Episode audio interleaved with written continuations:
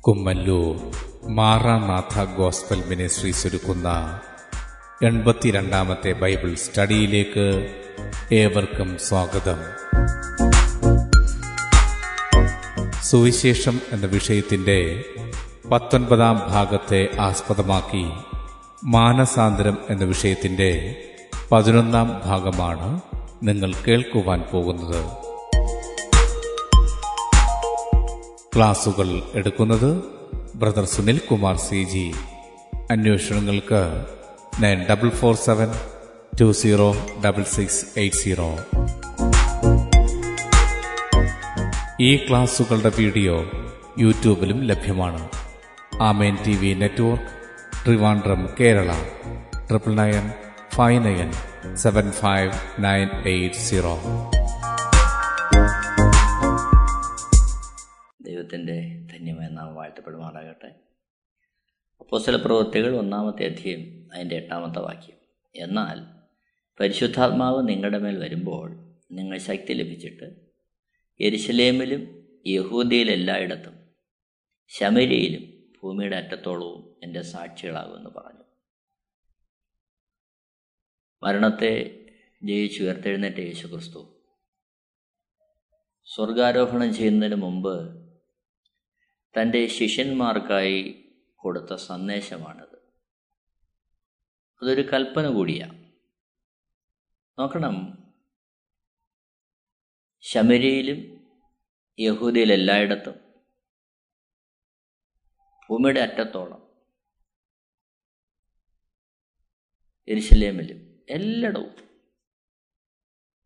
ഭൂമിയുടെ അറ്റത്തോളം എന്റെ സാക്ഷികളാകും അപ്പോൾ ഭൂമിയുടെ അറ്റത്തോളവും യേശുക്രിസ്തുവിന്റെ സാക്ഷിയാകുക എന്നുള്ളതാണ്. യേശുക്രിസ്തു തന്റെ ശിഷ്യന്മാർക്ക് നൽകിയ പരമപ്രധാനമായ ഒരു ദൗത്യം. അതിലൂടെയാണ് യേശുക്രിസ്തുവിന്റെ ആഗമന ഉദ്ദേശത്തിന്റെ പൂർത്തീകരണം മുന്നേറുന്നത്.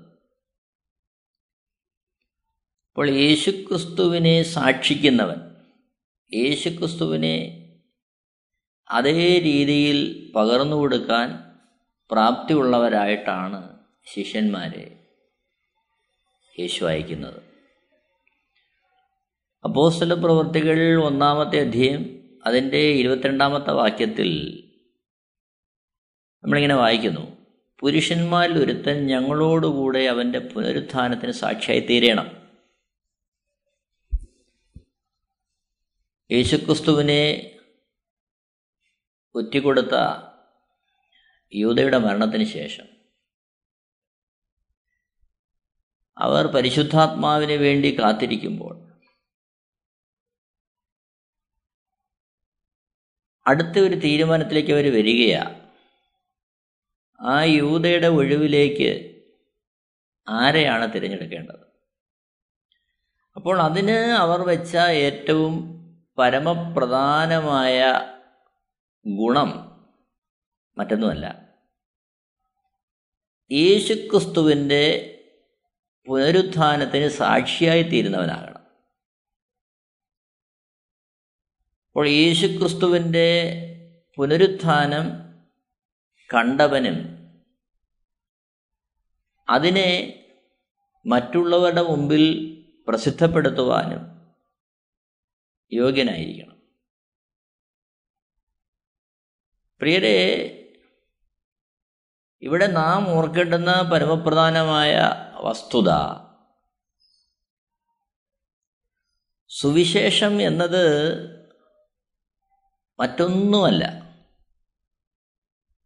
ഈ കാലഘട്ടത്തിൽ യേശുക്രിസ്തുവിന്റെ സാക്ഷിയായി തീരുന്നതിന് പകരം മറ്റ് പല കാര്യങ്ങളും നമ്മൾ പറഞ്ഞു കേൾക്കാറുണ്ട്. രോഗസൗഖ്യമാകട്ടെ പ്രശ്നങ്ങൾക്ക് പരിഹാരമാകട്ടെ മറ്റെന്തുമാകട്ടെ അതിന്റെ എല്ലാം നിദാനം അതിന്റെ എല്ലാം മുഖാന്തരം യേശുക്രിസ്തു ആയിരിക്കണം. യേശുക്രിസ്തുവിന്റെ ഇഷ്ടത്തിനൊത്തവണ്ണം അവിടുന്ന് ചെയ്യുന്നതായിരിക്കണം. നമ്മളെ ഏൽപ്പിച്ചിരിക്കുന്ന പരമമായ ദൗത്യം അവിടുത്തെ പുനരുദ്ധാനത്തിന് സാക്ഷിയാകുക എന്നുള്ളതാണ്. അപ്പോസലന്മാർ അതാണ് നമുക്ക് മാതൃകയാക്കി വെച്ചതും. യേശു ക്രിസ്തു അതാണ് നമ്മളോട് പറഞ്ഞതും.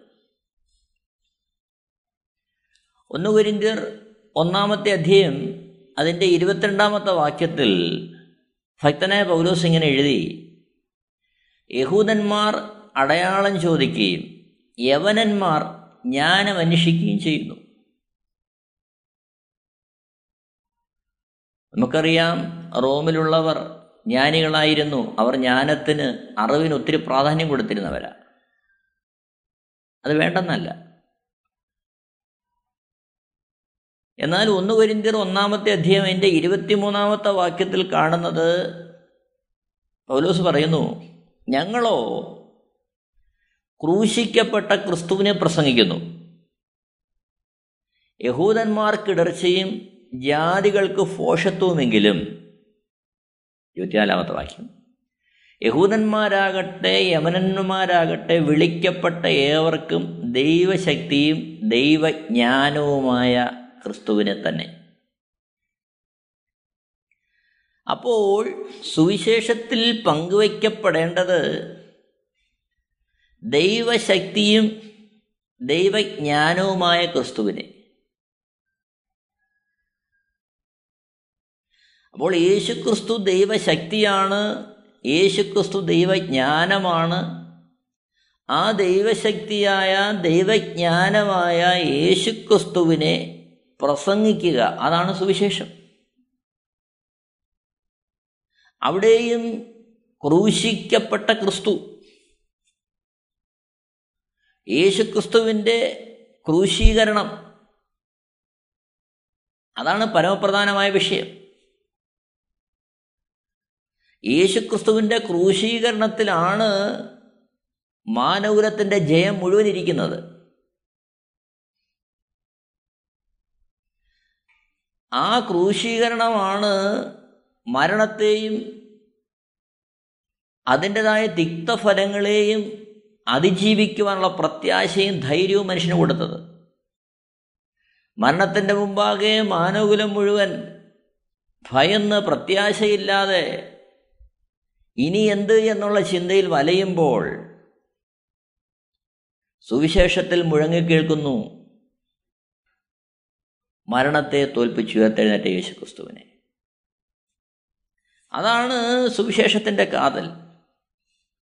അതാണ് സുവിശേഷത്തിലൂടെ ഉയർന്നു കേൾക്കേണ്ടത്. അതിനായിട്ടാണ് ദൈവം യേശുക്രിസ്തുവിന്റെ ശിഷ്യന്മാരായി ഭക്തന്മാരായി നമ്മൾ ഓരോരുത്തരെയും വിളിച്ചിരിക്കുന്നത്. ആ ഒരു ബോധ്യം ആ ഒരു യാഥാർത്ഥ്യം ഉൾക്കൊണ്ടാകട്ടെ നമ്മുടെ മുന്നേറ്റങ്ങൾ ഓരോന്നും.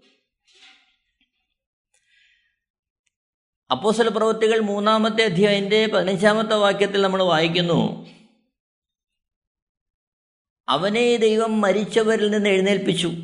അതിന് ഞങ്ങൾ സാക്ഷികളാകുന്നു.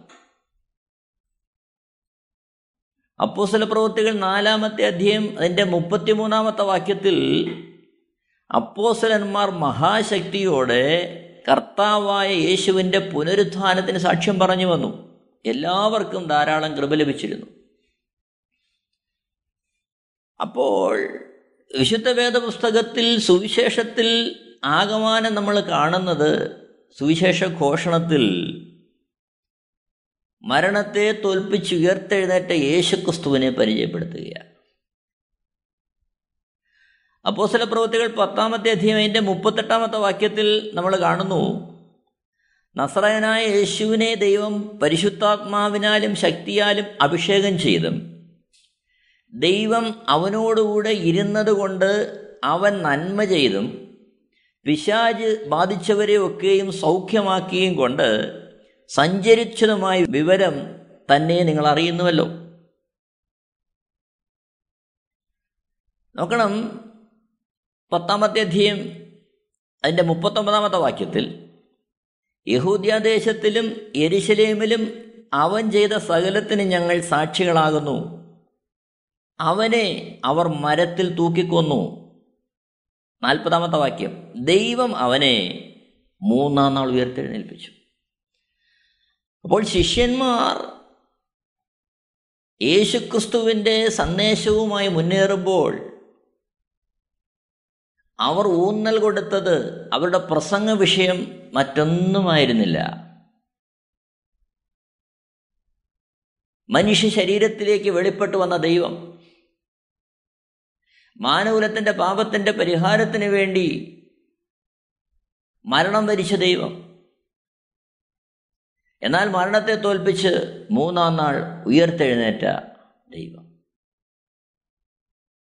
നോക്കണം അപ്പോസപ്രവൃത്തി പത്താമത്തെ അധ്യായന്റെ നാൽപ്പത്തി ഒന്നാമത്തെ വാക്യത്തിൽ സകല ജനത്തിനുമല്ല ദൈവം മുമ്പുകൂട്ടി നിയമിച്ച സാക്ഷികളായി അവൻ മരിച്ചവരിൽ നിന്ന് ഉയർത്തെഴുന്നേറ്റ ശേഷം അവനോടുകൂടെ തിന്നു കുടിച്ചവരായ ഞങ്ങൾക്ക് തന്നെ പ്രത്യക്ഷനാക്കി തന്നു.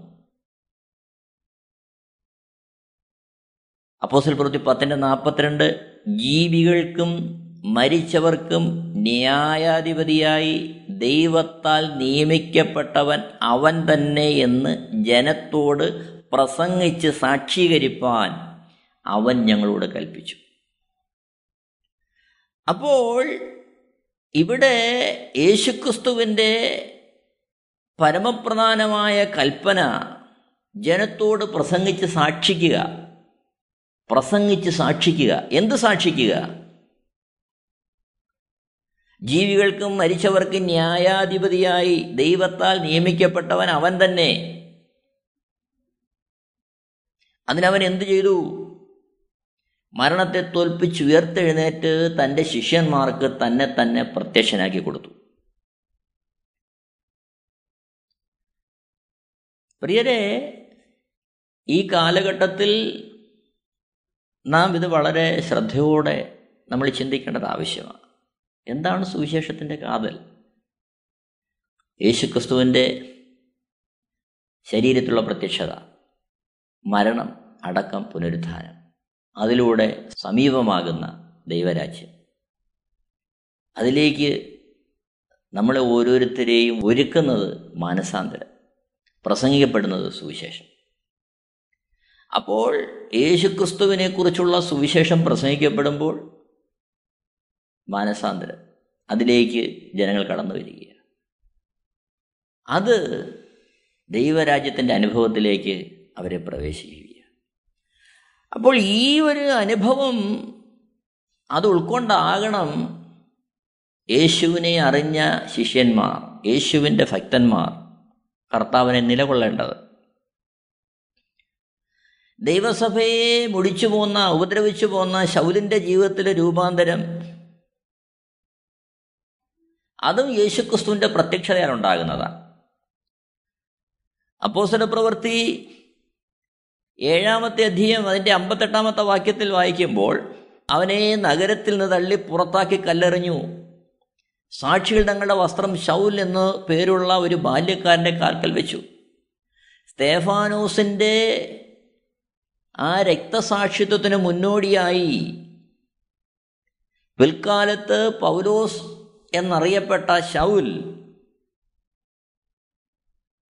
അവിടെ എങ്ങനെയായിരുന്നു അവൻ മുമ്പ് എന്നുള്ളത് നമ്മളിവിടെ കാണുകയാണ്. അപ്പോസല പ്രവൃത്തി എട്ടാമത്തെ അധ്യായന്റെ ഒന്നാമത്തെ വാക്യത്തിൽ സ്തേഫാനോസിനെ കുറിച്ച് പറയുന്നു അവനെ കൊല ചെയ്തത് ശൗലിന് സമ്മതമായിരുന്നു. അന്ന് യരിശലേമിലെ സഭയ്ക്ക് ഒരു വലിയ ഉപദ്രവം നേരിട്ടു. അപ്പോസലന്മാർ ഒഴികെ എല്ലാവരും യഹൂദ്യ ശമരിയ ദേശങ്ങളിൽ ചിതറിപ്പോയി.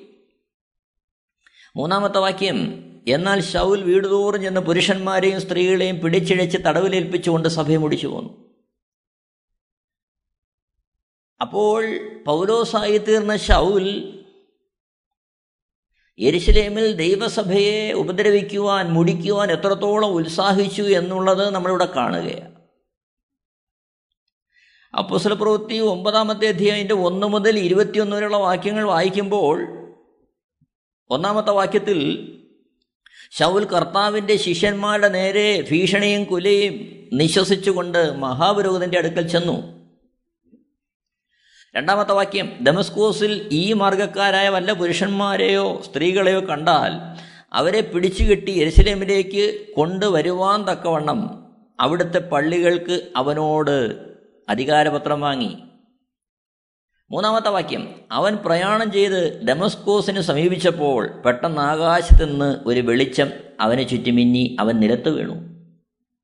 നാലാമത്തെ വാക്യം. ശൗലേ ശൗലേ നീ എന്നെ ഉപദ്രവിക്കുന്നത് എന്ത്? എന്ന് തന്നോട് പറയുന്ന ഒരു ശബ്ദം അവൻ കേൾക്കുകയാണ്.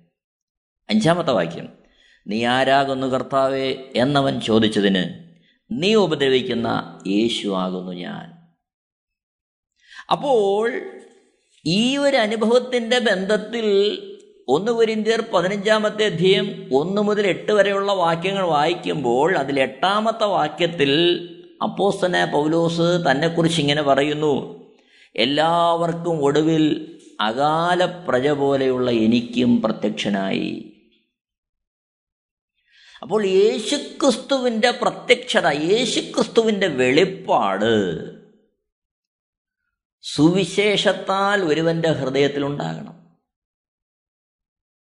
ഒരുവന്റെ ഹൃദയത്തിൽ ഉണ്ടാകേണ്ടത് യേശുക്രിസ്തുവിനെ കുറിച്ചുള്ള വെളിപ്പാടാണ്. ഈ വെളിപ്പാടിലാണ് ഒരുവൻ ക്രിസ്തു ശിഷ്യനായി ജീവിക്കുന്നത്.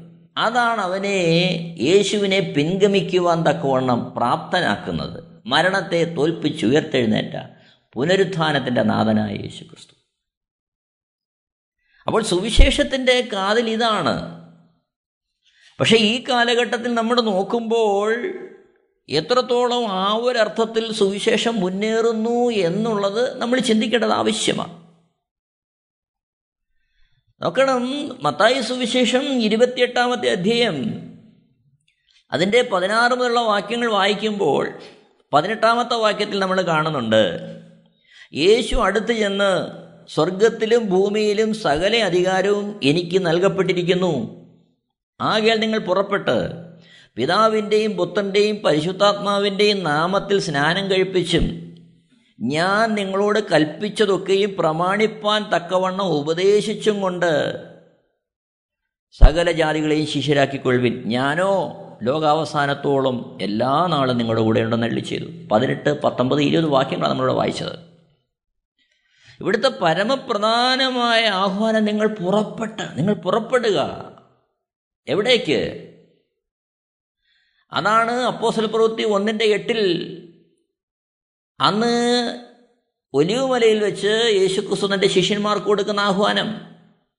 നിങ്ങൾ ശക്തി ലഭിച്ചിട്ട് യെരുശലേമിലും യഹൂദിയിൽ എല്ലായിടത്തും ശമരിയിലും ഭൂമിയുടെ അറ്റത്തോളം.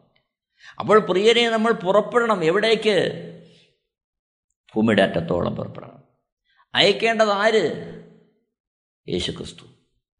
ആലോചന തരുന്നത് ആര്? പരിശുദ്ധാത്മാവ്.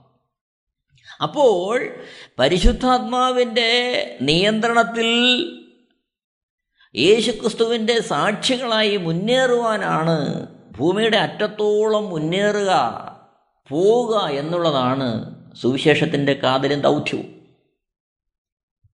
എന്നാൽ ഇന്ന് വളരെ ദയനീയമായ കാഴ്ച നമ്മൾ കാണുന്നത് സുവിശേഷ യോഗങ്ങൾ നമ്മൾ കാണുന്നുണ്ട്. ഒരു വേള ഒരു മൈതാനത്ത് എല്ലാ വർഷവും സ്ഥിരമായിട്ടങ്ങ് ഈ സുവിശേഷവും നടക്കുകയാണ്. അല്ലെങ്കിൽ ഏതെങ്കിലും ഒരു പ്രസ്ഥാനത്തിന്റെ ആ സ്ഥാനത്ത് അല്ലെങ്കിൽ ഏതെങ്കിലും ഒരു ഒരു കൂട്ടായ്മയിൽ നിരന്തരം അതേ സ്ഥലത്തങ്ങ് നടക്കുകയാണ്. തെറ്റെന്നല്ല. ദൈവാത്മാവ് അതേ നിലയിൽ ഒരു ആലോചന അയാൾ തന്നാൽ ചെയ്യേണ്ടത് ആവശ്യം. പക്ഷെ മറുഭാഗത്ത് ഇതിന്റെ പിന്നിലെ ചേതോ വികാരം എന്താണെന്നുള്ളത് വളരെ പ്രാധാന്യം അർഹിക്കുന്നു ഒരുപക്ഷെ നമ്മുടെ നമ്മുടെ സംഘടിതമായ ശക്തിയെ വെളിപ്പെടുത്താനാണോ?